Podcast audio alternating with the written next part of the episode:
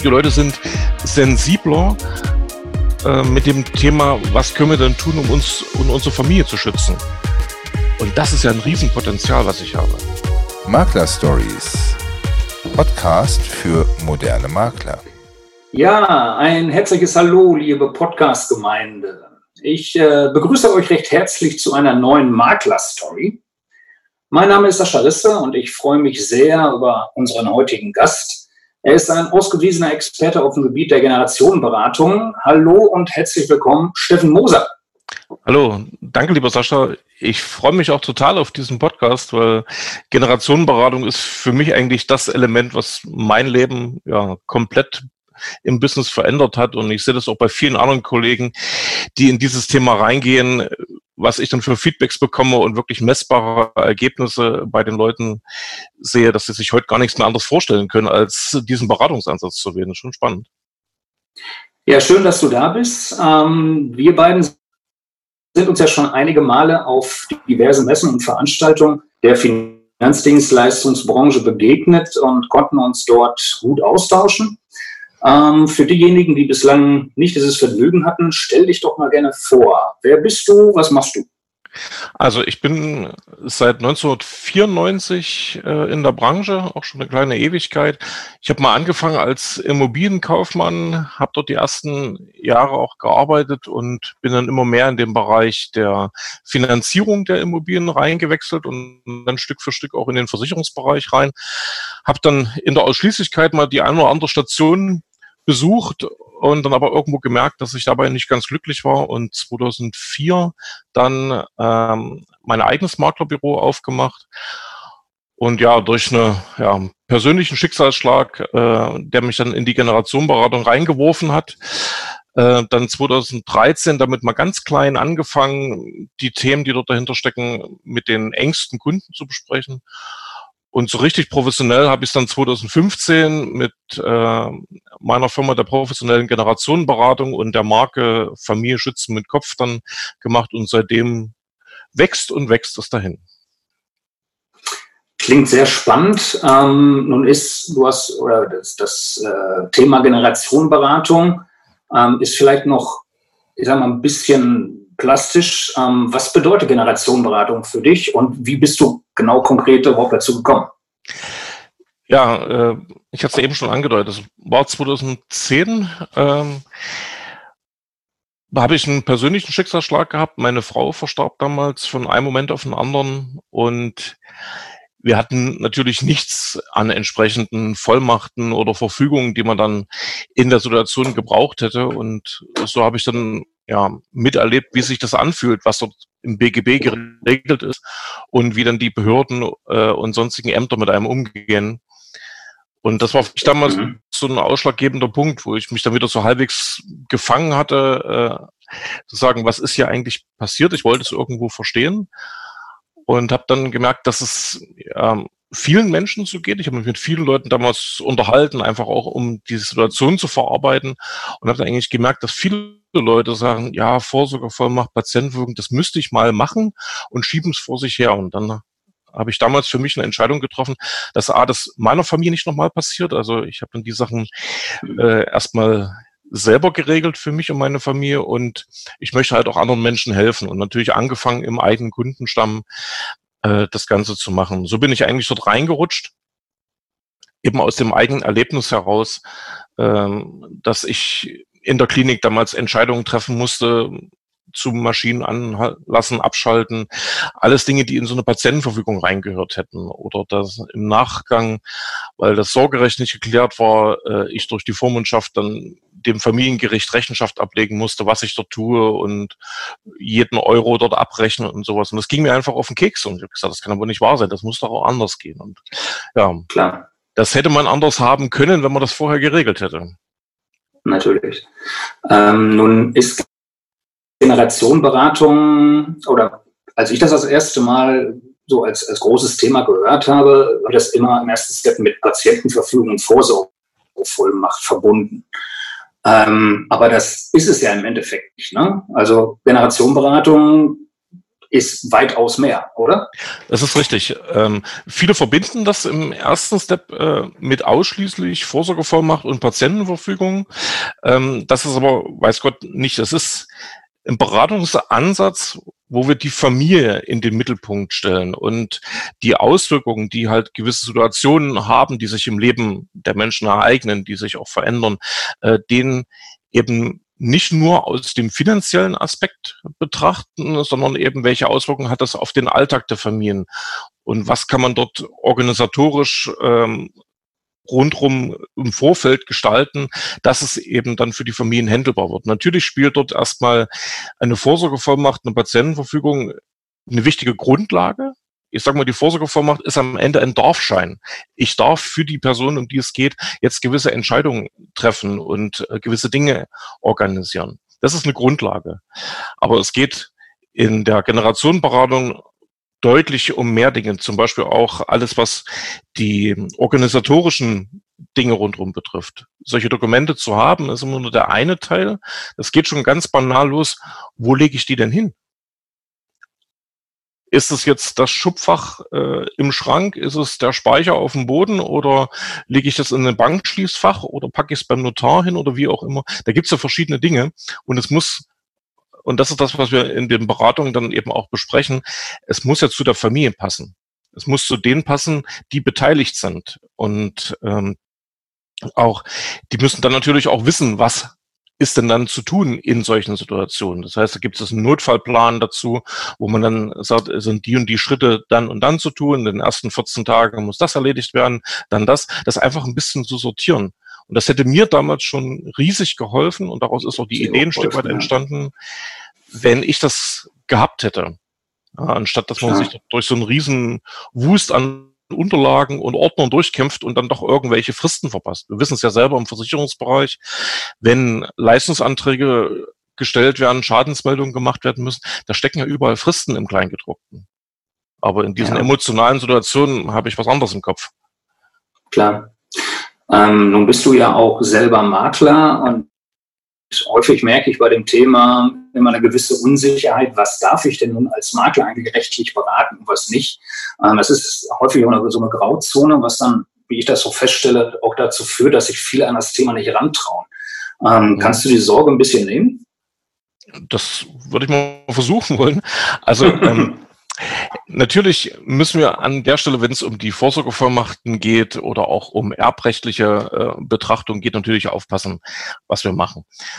Mhm. Ich darf allgemein informieren, äh, die Kunden, dass es dieses Problem gibt. Weil das ist ein Paragraph, ist der 1896 im BGB, der gilt für jeden von uns. Also kann ich den Kunden informieren, dass es für den Fall, dass er geschäftsunfähig ist, entweder auf Dauer oder über einen gewissen Zeitraum, dass dann nicht automatisch der Ehepartner, Eltern, Geschwister, Kinder oder sonst jemanden für denjenigen tätig sein dürfen, sondern dass das Gericht einen Betreuer einsetzt. Das kann natürlich ein Angehöriger sein, kann aber auch eine fremde Person sein. Das ist allgemein, das gilt für jeden und das darf ich durchaus sagen. Ich darf den äh, Kunden auch sagen, dass man das mit Vorsorgevollmachten ähm, selber in die Hand nehmen kann und Personen bestimmen kann, die dann für einen handeln können und dass es dort unterschiedliche Möglichkeiten gibt, äh, solche Vollmachten aufzusetzen. Von handschriftlicher ähm, Version auf einem leeren Stück Papier über Ankreuzformulare oder mit einer juristischen Beratung durch einen Anwalt oder Notar. Auch das darf ich sagen. Das, was ich nicht machen mhm. darf, und äh, darum geht's eigentlich auch gar nicht, dem Kunden ähm, ja im Detail für seine Situation den Text schon fast vorzuformulieren und im Einzelfall, was das wir nicht machen dürfen, eine Einzelfallbetrachtung, im Einzelnen zu sagen, pass auf, in deiner Vorsorgevollmacht solltest du das und das und das reinschreiben. Das dürfen wir nicht machen. Aber ihm die Möglichkeit zu geben, ähm, dass er Ankreuzformulare sich besorgt durch die verschiedenen Quellen, die es gibt, oder ähm, dass er sich juristisch beraten lässt durch einen Anwalt oder Notar. Den Hinweis äh, kann man dort durchaus geben. Ja. Und auch die ähm, Auswirkungen, die das hat, wenn man das nicht regelt, dass zum Beispiel die Rechenschaftspflicht, die mit einer Betreuung verbunden ist, bedeutet, dass eine getrennte Buchhaltung gemacht werden muss, dass das Betreuungsgericht kontrolliert, äh, wofür Gelder ausgegeben werden. Das gilt für alle und das kann ich dem Kunden auch sagen, weil das ist das, was äh, auch der Vorteil ist, dass der Kunde durch uns diese, ja, die Auswirkungen auf den Alltag äh, bekommen kann, diese Information bekommen kann und damit ein Bild bekommt, warum das eigentlich wichtig ist. Ja. Ähm, Generationen steckt ja eigentlich schon, oder äh, bei Generationenberatung steckt ja das Wort Generation schon drin. Also du, ähm, ist es für dich dann wahrscheinlich essentiell notwendig, dass dann halt auch mehrere Generationen bei der Beratung, äh, wenn ich oder an so eine, wenn ich an eine Familienberatung denke, dann halt auch wirklich schon alle zusammen an einem Tisch sitzen. Ne? Also das wäre natürlich der optimale Fall und das Interessante eigentlich ist, wenn man solche Termine mit den Kunden ausmacht, dass, äh, und das geht nicht nur mir so, das bestätigen auch die anderen Kollegen, die das äh, machen, dass die Kunden von ganz alleine auf die Idee kommen und zu sagen, Mensch, das wäre doch ganz wichtig, wenn die und die äh, gleich mal mit dabei sind. Wie viel, ich habe das neulich erst wieder gehabt, dass äh, Kunden haben, wie viele Leute dürfen an so einer Beratung eigentlich teilnehmen? Und das ja. ist schon sehr cool, weil das kennt man aus dem Versicherungsbereich. Wenn ich jetzt die klassische Maklertätigkeit äh, mir angucke, ist es doch eher selten, dass die Kunden von alleine auf die Idee kommen, noch andere mitzubringen, die das genauso mit betrifft. Ja. ja. Und ähm, ähm, ja, bitte. Äh, das ist auch an der Stelle so, dass man durch das Gespräch erstmal alle Beteiligten, wenn sie nicht am Tisch sitzen, dann äh, visuell erstmal mit an den Tisch nimmt, indem ich zum Beispiel immer so einen Familienstammbaum aufmale, um mal zu gucken, wen betreffen denn diese Themen, die wir dann anschließend besprechen auch. Also von der Seite her, wenn es nicht im ersten Gespräch sowieso schon so ist, kommen die Leute dann im Anschluss schon alleine auf die Idee, auch ähm, das dann weiterzutragen an die anderen Angehörigen. Ja, ähm, du hattest gerade einen, Verzeihung, einen Satz gebracht mit, dann kommt die Frage, ähm, wie viel können denn an dem Gespräch teilnehmen? Da war ich fast angehalten zu fragen, hatte das äh, mit Corona zu tun, ähm, weil die Leute gefragt haben oder in dem Moment nicht wussten, ähm, ob sie sich in dem Moment dann halt an die Vorschriften halten. So sind wir dann natürlich bei dem ja, derzeitigen Thema Nummer eins Corona. Ähm, findest du seit den letzten zwei, drei Monaten hat sich gerade bei deinem Thema oder bei diesem Thema äh, was Großes verändert? Ähm, ist eine andere Nachfrage da, eine höhere, eine gezieltere? Ähm, ist ein neues Sicherheitsbedürfnis entstanden? Hast du da was festgestellt? So habe ich schon festgestellt, erstmal auf deine erste Frage. Ähm, die Frage des Kunden war vor Corona. Also das hatte mit diesen Sicherheitsgedanken, mhm. die wir jetzt haben, äh, nichts zu tun. Mhm. Ähm, aber jetzt in den letzten Wochen und Monaten habe ich schon festgestellt, dass es mehr Nachfragen gibt, auch von Leuten, die das schon geregelt haben, die nochmal gezielt nachfragen, müssen wir jetzt bei unserer Patientenverfügung noch irgendwas machen, um mhm. äh, auch dieses Thema Corona ähm, ja dort mit berücksichtigt zu haben. Was ich merke, auch über meine Homepage, äh, dass dort deutlich mehr Anfragen kommen. Also ich habe das Gefühl, die Leute sind sensibler äh, mit dem Thema, was können wir denn tun, um uns und unsere Familie zu schützen. Und ja. deswegen glaube ich schon auch, äh, dass es eine Sache ist, die auch in den nächsten Monate, Jahre, denke ich mal, auch anhalten wird, dass die Leute ja doch sensibler für das Thema werden. Ja, denke ich auch.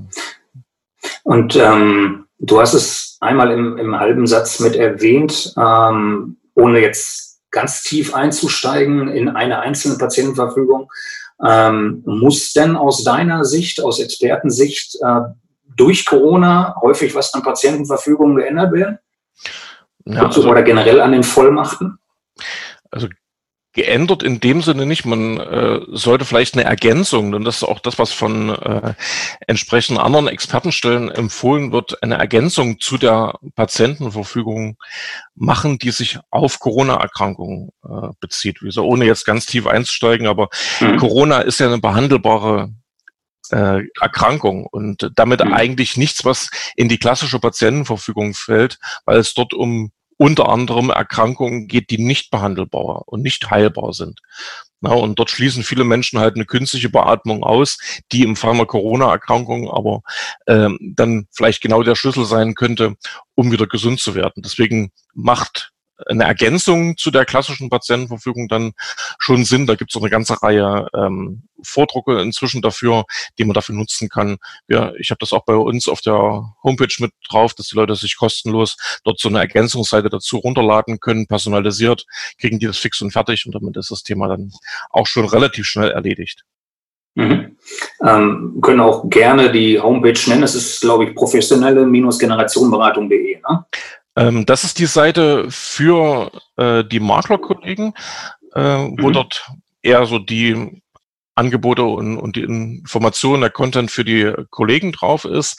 Das habe ich auf der Internetseite, die für die Endkunden eigentlich gedacht ist. Das ist meine-familie-schützen.de und mhm. dort ist dann alles für die Endkunden eigentlich drauf. Also ich habe das mal irgendwann zusammen gehabt äh, auf einer Seite und habe es dann mal getrennt und sagen, da ist einfach ja übersichtlicher, also um die Themen drauf. Einmal die, die Ansprache der Kollegenschaft, die sich wahrscheinlich jetzt auch für den Podcast in diesem Falle als Maklerstory mehr interessieren und dann einmal B2C, die Kundenansprache. Genau, genau. Ja. Ähm, nun haben wir die ganze Zeit über Familienansprache beziehungsweise personenbezogene, ähm, aber es kann auch deine oder es kann auch aus Maklersicht eine Eintrittskarte für oder um Fuß zu fassen in Unternehmen, ne? Unternehmeransprache. Das ist richtig. Das ist auch eine ganz spannende Geschichte. Weil ich glaube, um in Unternehmen reinzukommen, ist das Thema, wenn man jetzt nicht sowieso schon als Makler in diesem Bereich etabliert ist und über gewerbliche Versicherungen oder BAV sowieso dort sein Netzwerk und die Kontakte hat. Aber wenn man jetzt als Makler sagt, ich möchte gerne in diesen Bereich rein und dann ist meiner Ansicht nach, ohne jemanden dort auf die Füße treten zu wollen, einfach das Thema BAV, BKV ja schon ein Stück weit abgedroschen. Und mhm. ich merke dass wenn man äh, das Angebot an den Unternehmer breitet, das Thema Vorsorgevollmacht, Patientenverfügung mal als eine Information an die Mitarbeiter ähm, anzubieten, dass das dort einen ganz anderen Stellenwert hat. Ich bin selber seit nun jetzt über einem Jahr in einem großen mittelständischen Unternehmen mit über 1100 Mitarbeitern drin. Mhm wo es einfach nur über einen Kontakt kam, weil das Thema ist oder Schlüssel ist eigentlich das Stichwort betriebliches Gesundheitsmanagement. Dort bieten ja viele ja. Unternehmen inzwischen für ihre Mitarbeiter was an und auch Informationen zu diesem Thema, auch wie kann ich dort was regeln, wie, was kann ich auch entlasten für die Mitarbeiter. Und da geht es gar nicht, dass der Arbeitgeber ähm, die Erstellung der Vollmachten bezahlen soll von irgendeinem Juristen. Darum geht's gar nicht. Einfach diese Informationen zur Verfügung zu stellen. Und ähm, das Beispiel, weil ich jetzt gerade selber auch drinne bin, ist eine Firma, da habe ich angefangen voriges Jahr. Wir haben jetzt zwölf, im letzten Jahr zwölf Mitarbeiterveranstaltungen gemacht mit so um die 20 Leute ungefähr.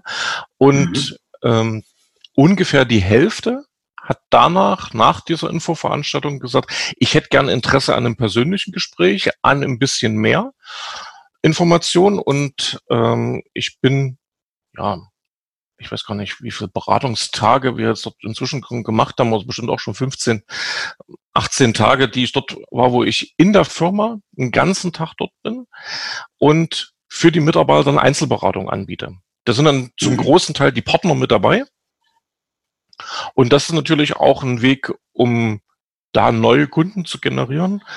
Und natürlich auch neben dem Thema der Vollmachten, was in dem Fall erstmal, erstmal der Einstieg war, dann natürlich auch den gesamten Finanzversicherungsbereich dann zu beleuchten. Ja. Das ist das, was mir immer wichtig ist, dass man auch für die Kollegen, dass es nicht den Eindruck hat, das ist jetzt ein zusätzliches Geschäftsfeld, sondern es hat jetzt mit unserem tatsächlichen. Alltagsjob was zu tun. Ja.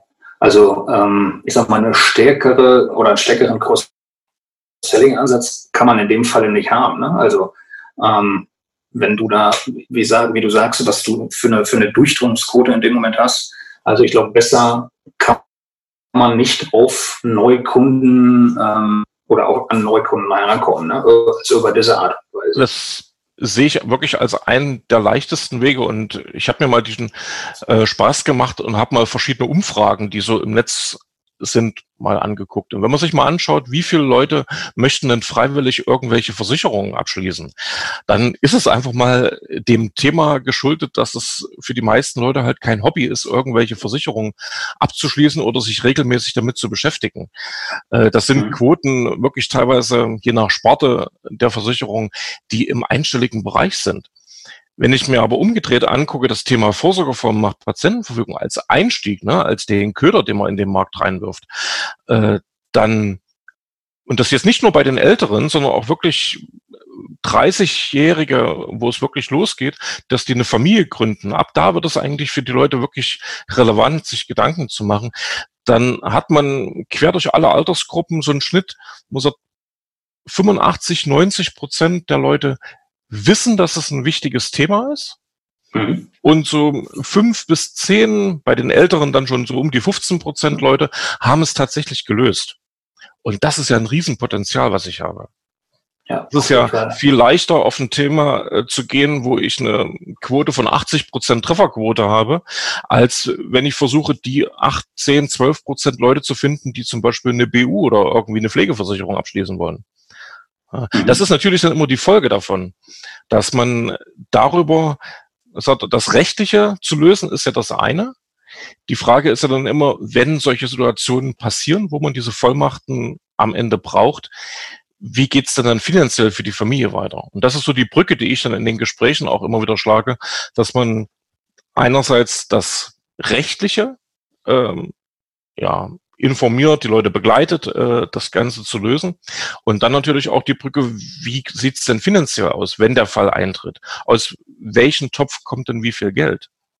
Und ich glaube, auch den Leuten ist es ziemlich egal, wie das Produkt heißt. Das ist immer nur Mittel zum Zweck. Entscheidend ist, was steckt denn hinter dem Produkt? Also was ist so das Produkt hinter dem Produkt BU oder was auch immer? Und dahinter steckt meiner Ansicht nach eins, dass die Leute einen finanziellen Spielraum haben wollen, wenn was passiert, dass die Ausgaben weiter gedeckt sind, dass die Familie nicht ins Rutschen kommt, dass man jetzt nicht das Haus wieder verkaufen muss, was man sich aufgebaut hat oder ähnliches.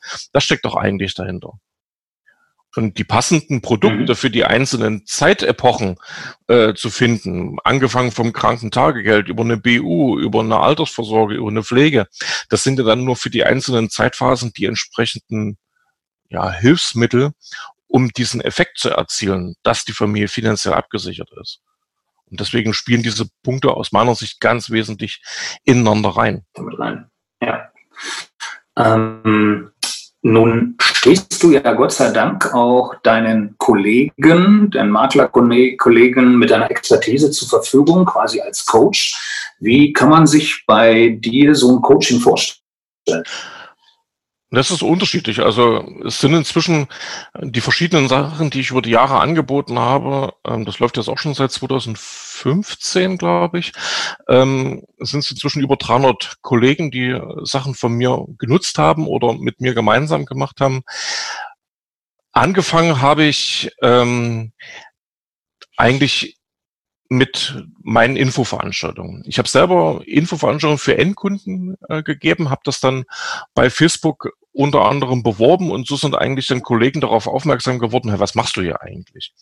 Und mhm. können wir das vielleicht mal bei uns machen? Und dann habe ich angefangen, ähm, als Referent sozusagen für die Kunden der Maklerkollegen diese Vorträge zu halten. Natürlich immer mit dem Punkt, dass der Makler am Ende seine Kunden dort selber weiter berät. Also ich habe von Anfang an null Interesse gehabt, die Kunden zu beraten.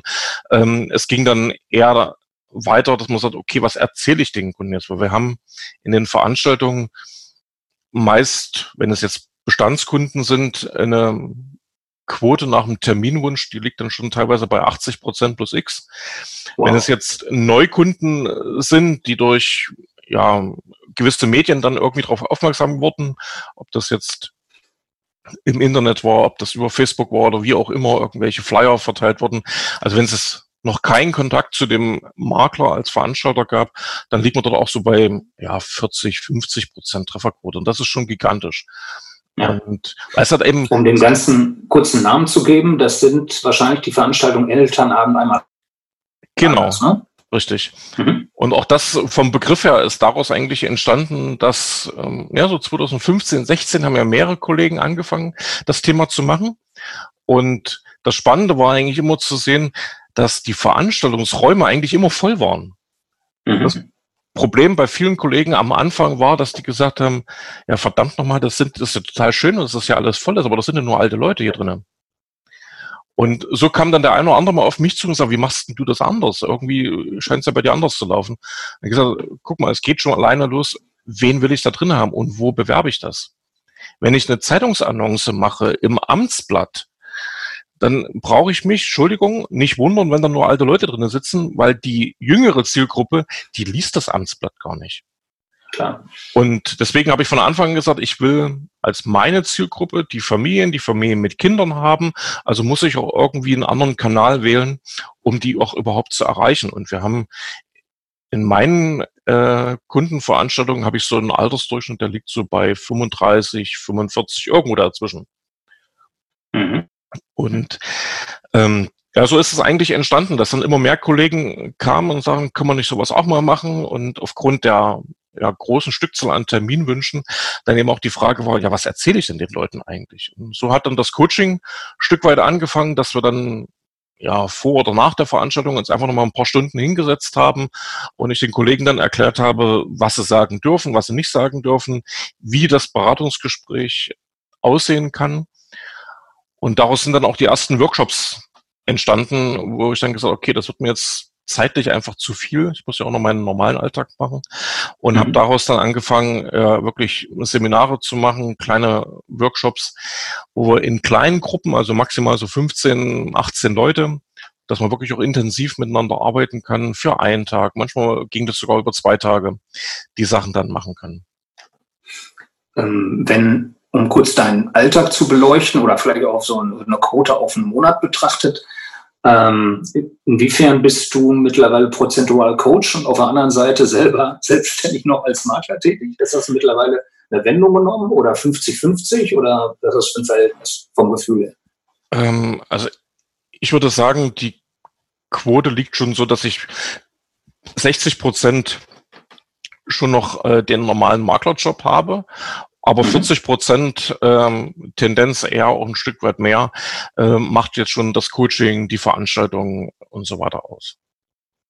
Ja, ich glaube, der Erfolg gibt dir recht. Und also als vor, als du damit begonnen hast, hast du bestimmt nicht gedacht, dass 2020 ähm, ich sag mal, so ein Verhältnis 60-40 schon existiert, oder? Um Gottes Willen, nein.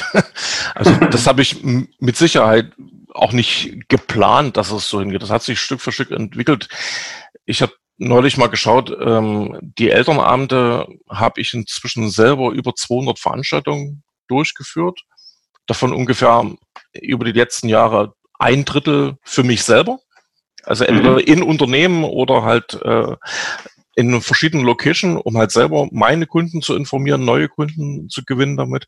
Aber zwei Drittel eben auch schon wirklich bundesweit ähm, für andere Kollegen. Und ja, das ist schon eine Nummer, die mich riesig freut. Und ich merke das auch jetzt gerade auch in der Corona-Zeit, wenn man das mal so sagen will. Ähm, ich mache ja dieses Jahr wieder drei äh, Workshops. Das ist dieses Jahr die Masterclass of Generation Consulting. Und ich habe auch von den Kollegen immer mehr Nachfragen dazu. Also ich habe gerade in den letzten Monaten mehr Anmeldungen bekommen, wenn ich es mal in, ins Verhältnis setze zu der Werbung, die ich eigentlich gemacht habe. Weil es war mhm. natürlich auch von den Terminen her einiges nicht ganz so umsetzbar, wie es gedacht war. Ich musste also auch zwei Sachen nochmal nach hinten verschieben und das Feedback, was ich bekommen habe, war eben auch bei vielen, dass sie sagen, es ist gut, dass du es live machst kein Webinar. Also irgendwo mhm. zeigt sich auch, dass nicht alles nur noch online geht für die Zukunft.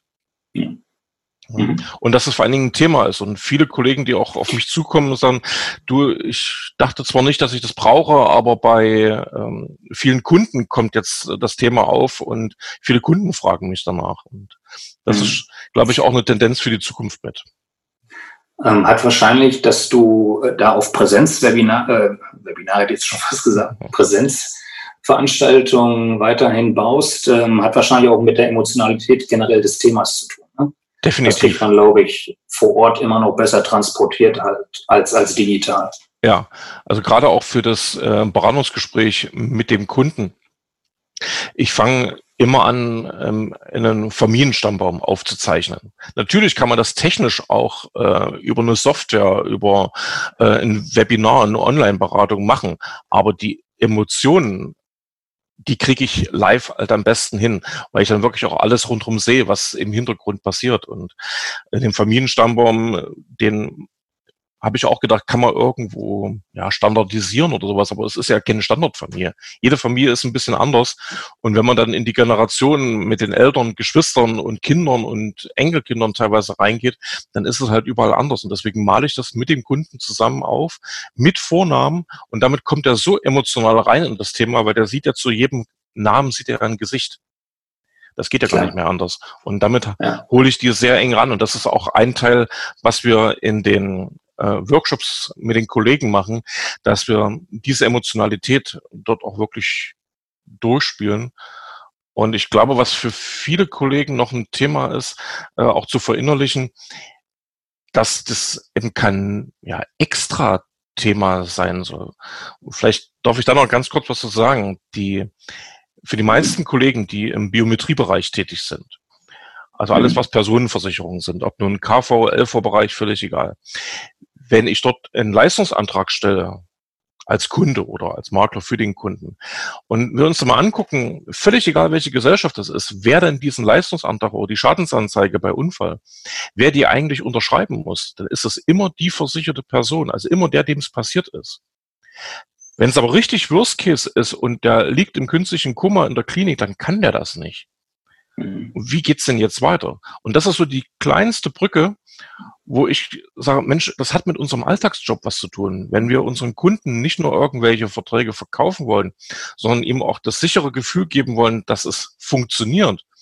Und dann funktioniert, wenn es erst am dringendsten braucht, dann gehört das Thema dieser rechtlichen Grundlage einfach mit dazu. Oder auch in dem Bereich Vermögensaufbau. Eine Folge von gerichtlicher Betreuung heißt auch, dass die Gelder, die, die der zu betreuende hat, die Rücklagen, die er hat, mündelsicher angelegt werden müssen. Steht im BGB 1806, 1807 drinne. Aber mündelsicher sind in der Regel nicht die Sachen, die wir als Makler vermitteln. Das ist in der Praxis ein Tagesgeld oder ein Girokonto. Das heißt, uns fliegen doch sämtliche Sparanlagen, egal wie die Dinger heißen, die fliegen uns alle um die Ohren. Im dümmsten Fall kassieren wir noch einen Storno dafür aufgrund der langen Stornozeiten. Und das ist auch ein zweiter Punkt. Da gibt es noch eine ganze Reihe davon, wo sagen, es hat mit unserem Alltag was zu tun. Und das ist mhm. auch das, wo die Leute merken, das Ganze wird langsam rund. Es geht nicht um den Verkauf von irgendwelchen Produkten, sondern wirklich um eine Absicherung, um eine runde Sache.